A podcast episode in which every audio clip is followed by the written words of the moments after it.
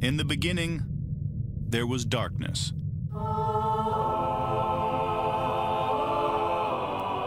Then, there was Paul Brown. Paul Brown transformed the game. Hello, Paul Brown here. Welcome to the first ever International Browns podcast.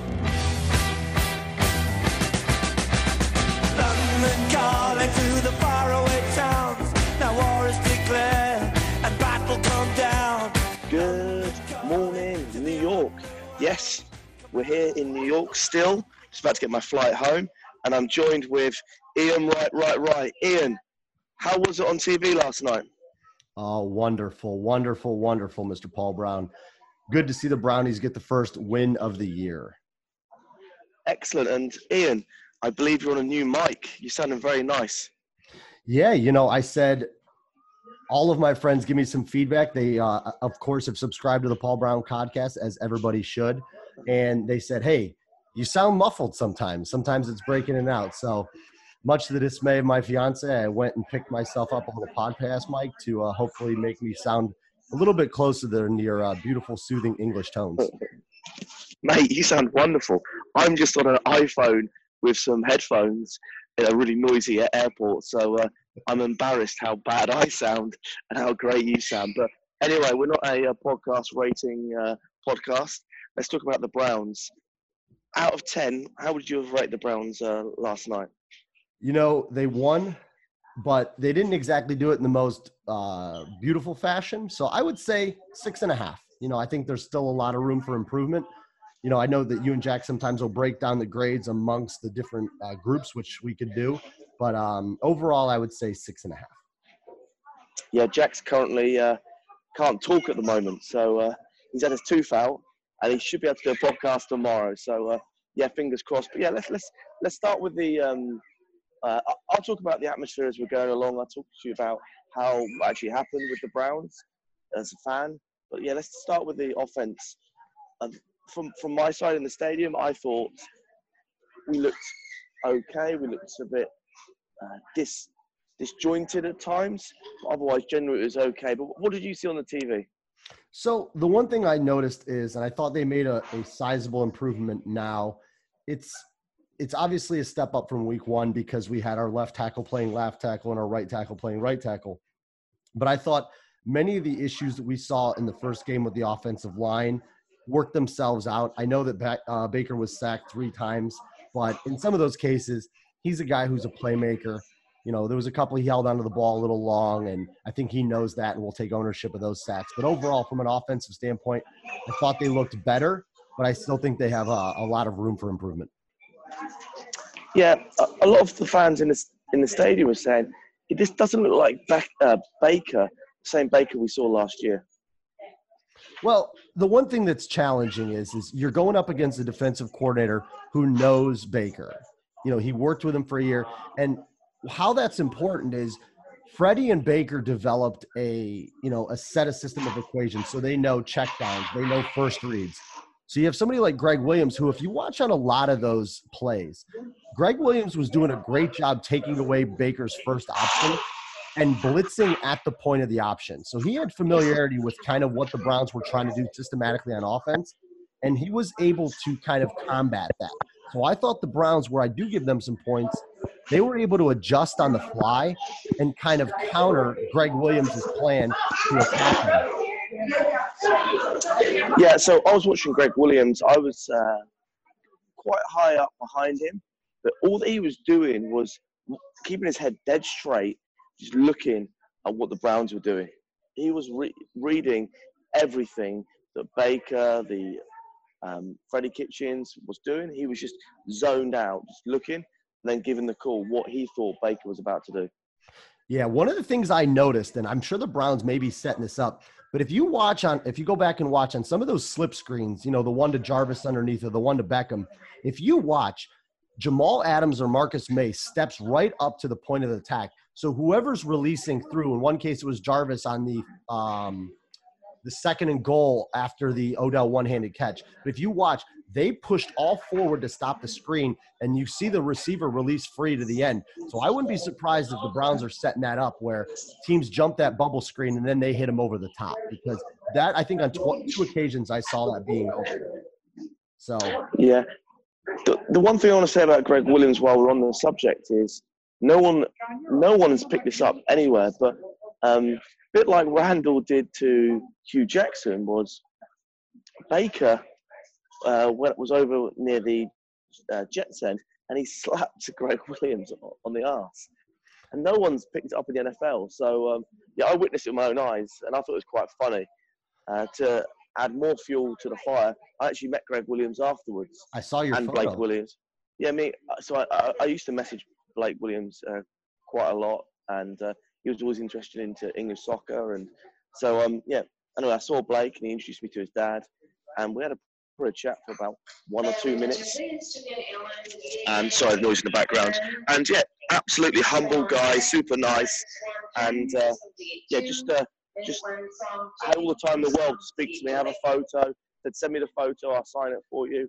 Yeah, just an absolute nice guy. Nothing that you see anything like on Hard Knocks. Well, a lot of the players' issues isn't with Greg Williams, the person. You know, from every all accounts, just like you said. I mean, he is a guy who just expects a lot out of his players. But sometimes schematically, and you saw this in a couple occasions. You know, he had taken away uh, Baker's first read. Uh, was the first drive of the game. Baker ended up throwing to his third option, which was all the way back across the field to D'Ernest Johnson. But if you look, the Jets had a great scheme um, on the short side of the field there to Baker's right. Baker just improv comes back to the left. You know, sometimes with Greg Williams' systems, players make plays. I mean, that that catch that Beckham made down the sidelines with the one hand, I don't think the defensive back could have better coverage. I mean, the ball was perfectly placed. And that's the thing. When you have dynamic players like the Browns do, you can overcome a good schemed play on defense. I mean, right before the uh, halftime, Jarvis comes across the middle and Baker throws a rope. I mean, 25 yards on the numbers. Boom, they get up. Nine seconds later, the ball's spiked and they're kicking the field goal. I mean, sometimes good players beat great schemes. And I, in the case of Beckham's, you know, 89 yard house call, I don't know what Marcus Maye was doing, but from a standpoint of def- uh, defensively, they were going hat to hat, and Beckham made one move, and boom, gone. So it's a little bit of a boomer bust, which a lot of Browns fans saw last year. Um, but overall, I think Greg Williams got a couple shots in there from you know what he was looking to do, and that's why I think the offense just sputtered a little bit. You know, I thought Chubb had a good game, not great, um, but definitely, definitely room for improvement. Yeah, you know, I think that there's one thing that the the team's really going to build on going against the Rams is just trying to continue the momentum. The other thing I wanted to kind of mention about the offensive line play, you know, there was two things I really saw that I thought was worth note. Um, that was the play of Bitonio and Kush. If you watch the um, the Nick Chubb touchdown run, you'll see Bitonio has a nice kickout block. Kush actually has two defenders in his vision, and he takes the inside guy, gets the block, let's go. So there's no question about the holding, which allows Chubb to kind of house call it. So I thought from an offensive line standpoint, I know I think Robinson had one holding penalty. Um, I don't think we had any false starts off the top of my head. I thought they did a pretty good job there. Um, but in the same breath, I thought the guard play was uh, pretty good. Um, I know we had a lot of power runs to the right, um, and you know Chubb ended up having a, a pretty decent game on the ground. You know, I think that the Jets kind of stacked the boxes in a couple senses when the Browns went with the heavy packages. Um, so I would like to see them maybe get Chubb out in space a little bit more with some better designed run plays. Um, but for the most part, I thought Kush was really stout, um, and I thought that the overall the offensive line pretty played pretty well holistically as a unit. What were your thoughts on the offensive line? For those not watching at home, Paul is doing his nice best impression to run through the New York airport. So um, yeah, basically Baker um, ha- seemed to have a lot of time, and the O line seemed to held up reasonably quite well during the, during the game. Obviously, um, Greg uh, Joseph, I believe, made one mistake, and uh, Baker got sacked. Thought that was quite clearly obvious from the stands. Yeah, But Greg Robinson got a little over his skis, and they got right around the outside on him. Yeah, I know which one you're talking about. Yeah, but, other, but otherwise, yeah, I thought the O line did well. Uh, Njoku, is there any reports yet? Um, is he going to be back for the next game? So he he left the game obviously with in concussion protocol, but I think like uh, within 20 or 30 minutes of the game ended, or right during the second half, he sent a tweet out saying, you know, I'm good to go. Sucks I can't be out there with my guys. So I'd be curious. I know that um, the Browns have some availability later, but other than Njoku, I didn't see any major injuries or anything like that. So I think they came out of the game pretty clean. But um, yeah, I, I haven't seen any reports on Njoku. Maybe I think that would be his first concussion. So he may be uh, he may be somebody he, who can be uh, back by next Sunday. Yeah, I did. Th- I did think that the, the depth of tight room I stressed at the uh, during the off season, and it is something that I am a little bit worried about going into the rest of the season. I didn't think. Uh, obviously, Brown came on late in the game, and yeah, Harris seemed okay, but nothing exciting. Or I didn't feel Baker really trust him to throw the ball to him, and yeah, Well, to build on that, actually, what I, I saw a lot is the tight ends. Pharaoh Brown, I think, did pretty well on special teams. Um, I think he's showing a little bit of value there. You know, Demetrius Harris had a couple receptions. I think he was targeted two or three times, had the one catch. One was called back the penalty. Um, he's more of in your blocking standpoint, but a lot of times you can see the tight ends are running little crossing routes over the middle, a little out routes to the outside, and Baker will pass up that option. You know, a lot of times I saw him open underneath, and yet Baker was like, "I'm going to drive this ball downfield and go at Beckham or Landry." I mean, out of uh, Baker's 35 attempts, 20 of them were targeted. 17 of them went to Odell and Jarvis, while only I think three went to a tight end. If you count kind of the target to Pharaoh Brown, where I don't even think he knew the ball was thrown, you're talking about four. So you got three tight ends getting four targets, yet Odell and Jarvis got 17, and I believe Ratley had another three. So 20 out of uh, Baker's 30 targets were to wide receivers, while only four of them went to the tight ends. So it's just one of those things Yeah. where I think he looks past the tight end. Sometimes I think he needs to take that short pass, but he's looking to go, you know, 10, 15 yards further down the field. yeah, definitely as a, as a fan's view versus not watching on TV. In a stadium, drinking beer, eating tacos, it just didn't feel like there was a lot of uh, action going on in the tight end. And the uh, the tackle that I retweeted on um, Jujuku looked looked quite bad, and I'm glad I'm glad that he uh, he's tweeted in the fourth uh, in the fourth uh, quarter that he's uh, going to hopefully be okay and ready for uh, the big game against the Rams. But Yeah. in general, I, I thought the offense was uh, relatively good. Obviously, Odell showed that pure world class player that he is. Landry, I thought, could have caught a few more, um, but otherwise on special teams, it felt great. Him receiving the ball, he always you always feel comfortable with him catching the ball. There's no question marks. He's going to catch the ball. I think he was frustra- I think he was frustrated with himself. I don't know if you saw this on TV. He was punching the ground a lot of the times where he didn't make good ground. So, um, did you see that at all or not? Yeah, in this in the special teams game, I know that there was a couple punts where he didn't quite get his feet up and had a shoestring tackle. The one you're talking about, he was coming across midfield and he just kind of slipped on the MetLife turf. And I know he wasn't happy because I think he saw 10 or 15 yards uh, additional there. But overall, from a specialty standpoint, I thought he was fine. I mean, you know, we can get into that part, but you know, the offense had pretty good balance on the first drive. Uh, Jarvis had a lot of targets early. I think he had two or three targets on the first drive. Uh, they went four runs, six passes on their way down. Um, even on the slip screen on second and goal, they were trying to get the ball to him down the goal line. So you could see how frustration may be uh, mounting. But overall, I thought Baker did a pretty good job of getting him involved early. And then from there, uh, kind of really starting to feature Beckham. Yeah. And I thought if we look at the offense management, there's a few people online that are not happy with some of Freddie's calls. But his timing seemed to be quite good. Getting the field goal, I think it was at the end of the second. Was it, is that correct? Was Yeah, that- you're the was- halftime one? Absolutely. yeah, yeah. I thought you know that was great uh, timing. And uh, there's, there's only one thing I was going to ask you, Iain, is that we seem to on four and four keep trying to go for the penalty, what, what, making them play and getting a mm-hmm. penalty. What's your thoughts on that? So the theory behind that, as as a punter, the the five yard difference between that delay of game penalty is really inconsequential, and now defenses even have the option to decline it. So what you do is you come up, you try to get them on a hard snap. I don't know if you've seen it, but Peyton Manning, Aaron Rodgers, a lot of these guys will rush to the line like they're going to go for it, and they'll actually get defenders to jump. And so the whole point of that is a decoy play. They're not probably going to snap the ball 85% of the time, but the point is, is you want to try it up and just get a, a defensive lineman maybe off of his stance and get him to jump early to get that three five yards. The Browns, it didn't work either time they did it, um, but it has worked in the past. So that's the idea behind that. Yeah, okay. Let, let's let's uh, move on to the defense. What was your headlines thoughts of the defense? I thought the defense played very well. I think Myles Garrett is really showing the type of player that he can be. You know, I know that he had the two roughing calls.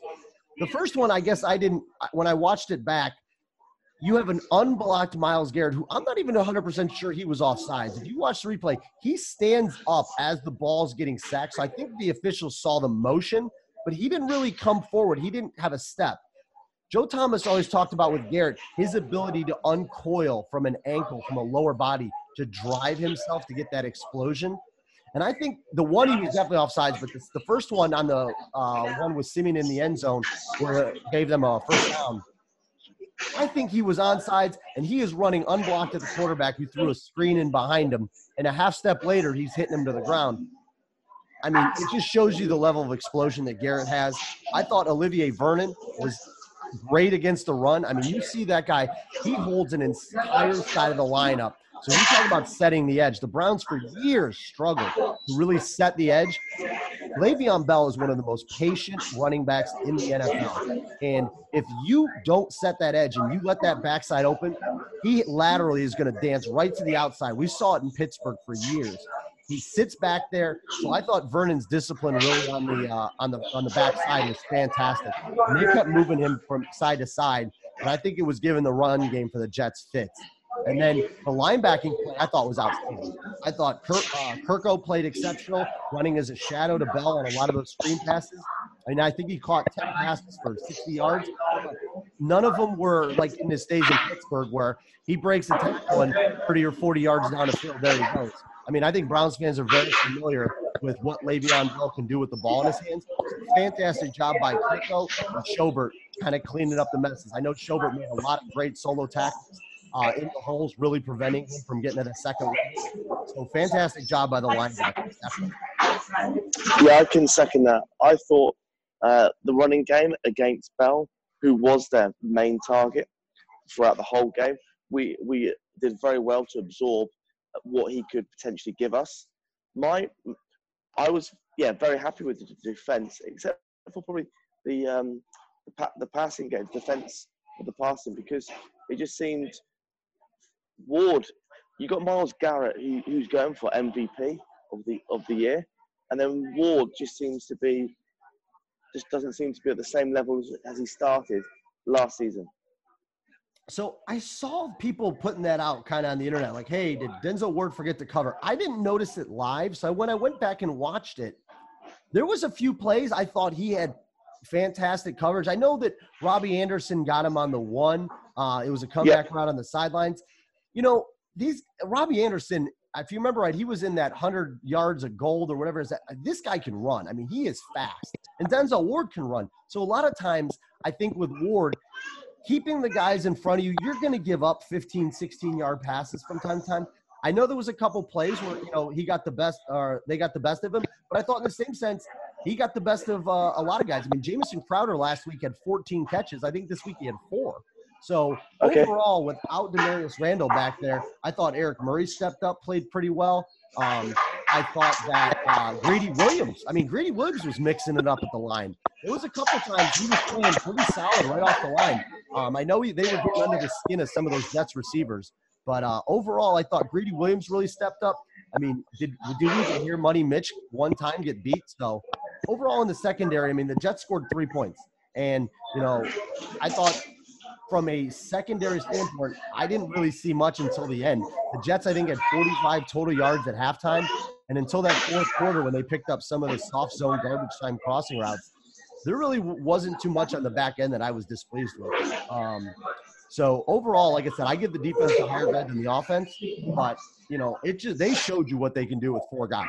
I mean, that, that pass rush, Larry Ogunjobi is a man amongst boys in there. I mean, him and Sheldon Richardson were just clogging up that middle. I mean, they were dominating the interior of that Jets offensive line. It, it was impressive to watch. He's going to be super excited to the, the big test, the Rams on Sunday night. We will then see how our defense looks against uh, yeah that offense. Absolutely. They have three solid receivers in Cooks, uh, Robert Woods, and Cooper Kupp. So, yeah. And they even have Gerald Everett, who's a solid tight end. So, yeah, they're definitely going to be tested a little bit more. You know, Goff looked a little shaky in the first half against the Saints. So, um, you know, we'll, we'll see how the Browns defense can really impact that. But these next games against the Rams, the Seahawks, and the Patriots are, and the Ravens are really going to test what they can do. And uh, moving on to the special teams, how do you think we did?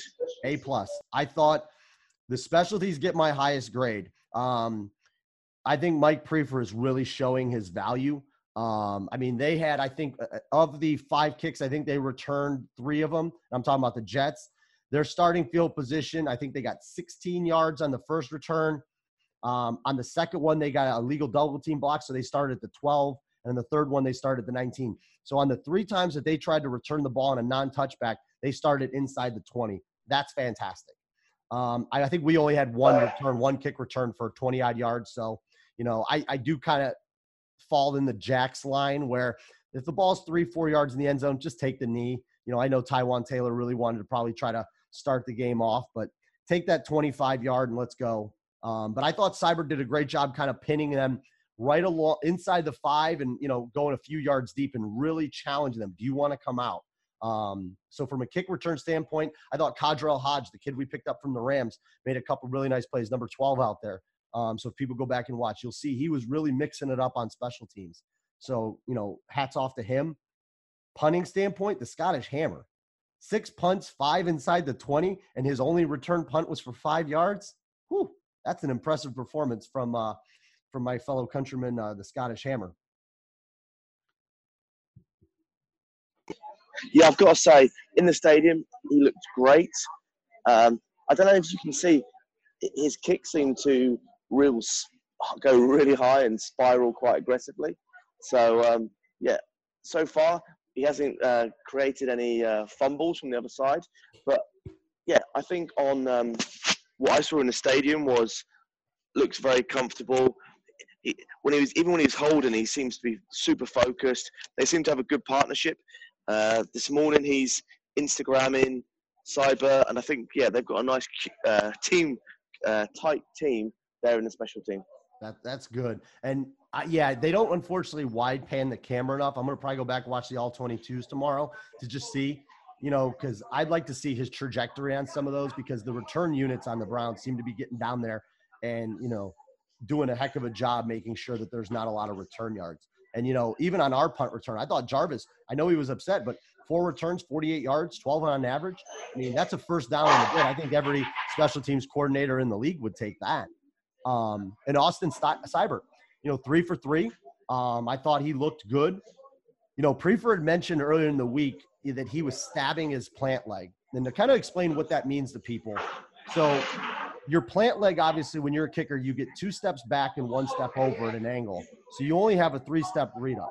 When you plant your left foot, in Seibert's case, down, if you stab inside of the ball, you're going to push it right. If you stab outside, you're going to pull it left. So what'll happen is if you're golfing, think of a stab from a kicking standpoint as maybe somebody that cuts the ball. So if they come inside out, every time they hit the ball, it's going to tail right. Or if you're too close to the ball, it's going to come from the inside out and it's going to have that hook effect to it. So I really was kind of watching Seibert from a plant standpoint, and I thought he was consistent. And every one of his balls was kind of st- smoothly stroked right down the middle. Even on his third field goal, I thought it was going to tail right, and it just centered right out. So Seibert's really done a good job kind of listening to Priefer, taking that coaching, not stabbing that plant leg, and really able to kind of drive the ball straight down the pipes. I mean, I think those were good even in the rugby posts.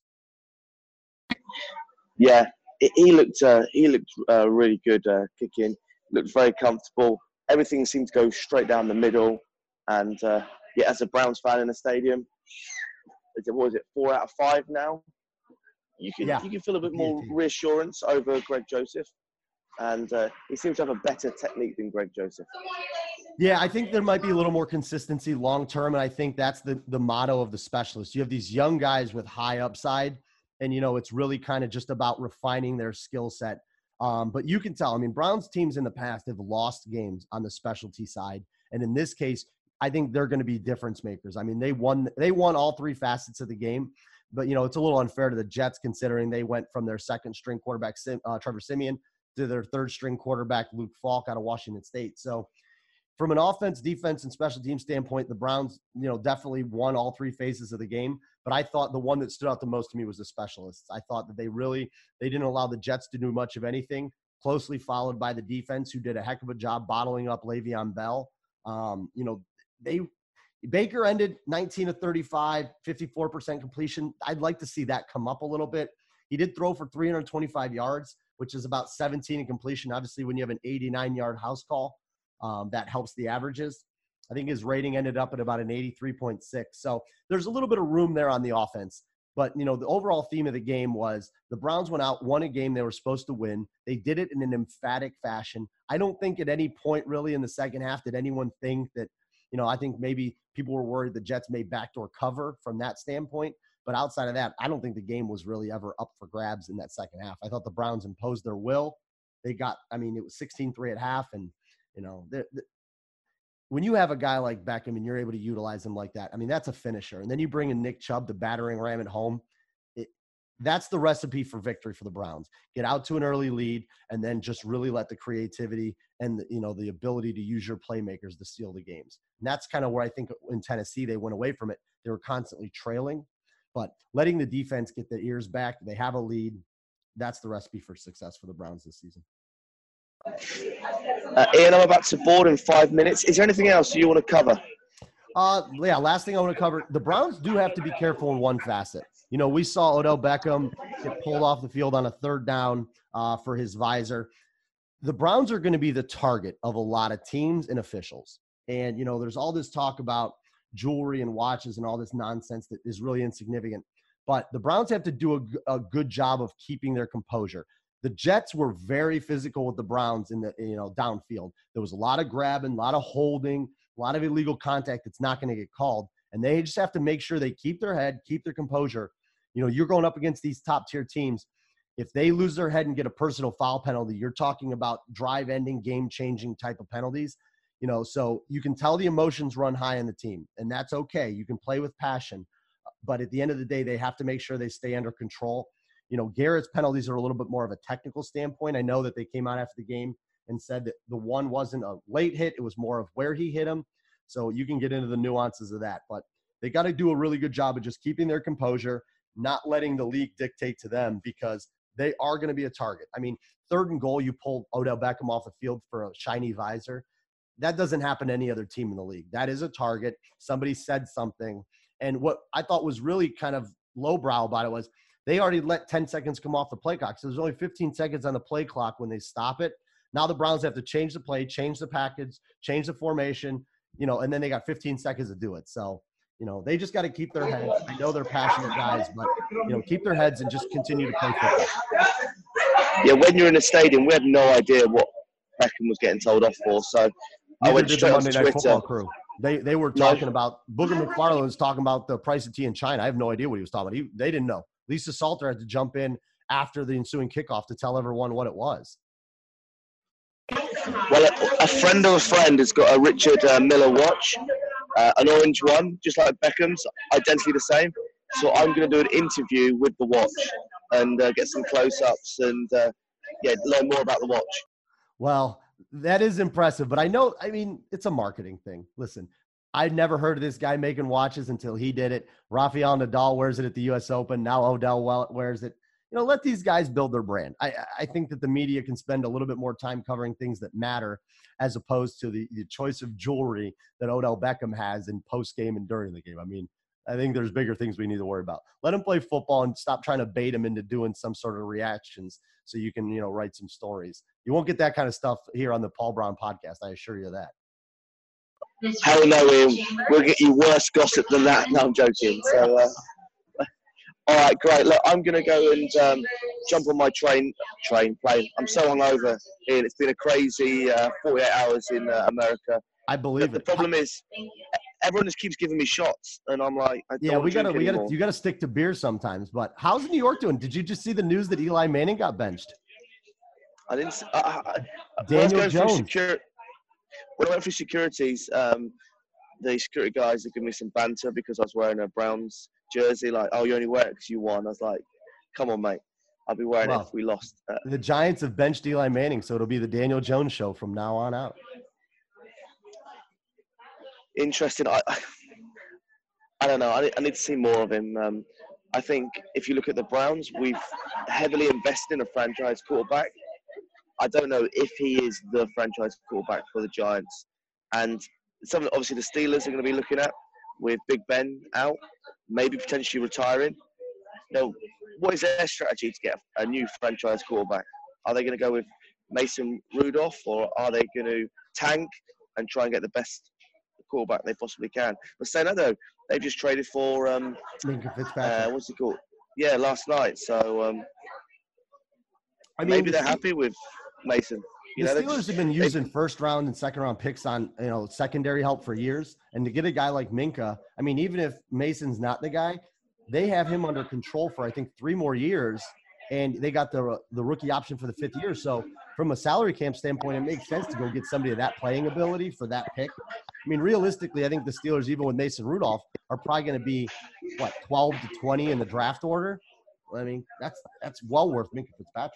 But I know they Yeah. like Rudolph. I mean, you know, I have obviously, you know, Rachel is from Pittsburgh, so I hear a lot of stuff from there. They like him. He's big. He can throw. So we'll see what he got. I mean, I don't think they're definitely going to fold the chips. They go out to San Francisco this week, so it'll be good to see. But I think he has the talent. You know, he was a big, strong arm quarterback coming out of Oklahoma State.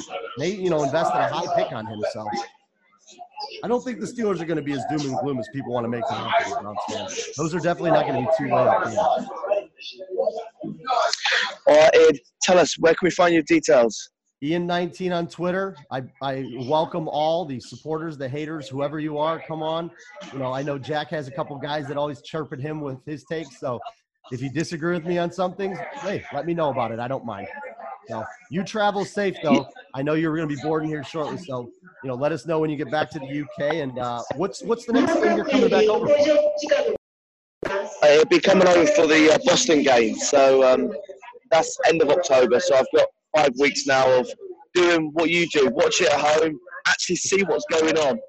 And uh, I'm, I'm actually really excited to, sorry the noise in the background, I'm really excited just to get home and watch it at home, laptop on one side, TV, and really study what's going on. Not have eight flights in nine days. Yeah, this is my ninth flight in maybe 10 days, I think. So. That's insane. That's insane. Well, you get home and we'll catch up with it, you know, later in the week, buddy. awesome. And yeah, I'm going to catch up with Jack tomorrow after his dentist, and I'll talk more then about what the atmosphere was like, what the tailgate was like, and uh, yeah, Jack's take on the game because I know he stayed up all night and watched it. Awesome. All right, buddy. Uh, last, last, last 30 seconds actually. There's a bit of negativity this morning on social media with the Browns yesterday. I think we've we've come in, we've, we've come over to New York in a away away game and got a, a win. I think we should be positive from it. With Browns fans, the sky, you know, is always falling. They want to go 16 and 0. So I agree. I thought the team looked good. You know, past teams don't win these games. They come into stadiums and they get overwhelmed. We got the players, we got the talent. You know, let them work it out. I mean, it's it's to get there. You know, you went up against a familiar face in Gregg Williams, so I don't understand the doom and gloom either. It's that you know, have some more Browns Kool Aid, everybody. It's it's not it's not the end of the world. We're going to be fine. And the other thing is, going to an away stadium, you realise how unloved you are. When you're playing at home, you get everything. Everything is in your favour. You don't get this in soccer. In soccer, it's kind of fair, more more fairer. In NFL, it's drastic. You know, the home team gets so much more love. They get the fans. Every everything is so geared up for the home team, and the away team get no love whatsoever. Yeah, and a podcast for future. I'll tell you some of the stories of the away fans that I've seen come going to different stadiums. So you are 100% correct. There is definitely a home field and an away field disadvantage um, in the NFL. Yeah. All right, go Browns. We got the win. Victory Tuesday. I'll speak to you soon, Iain. Okay. Thanks, buddy. We'll talk soon.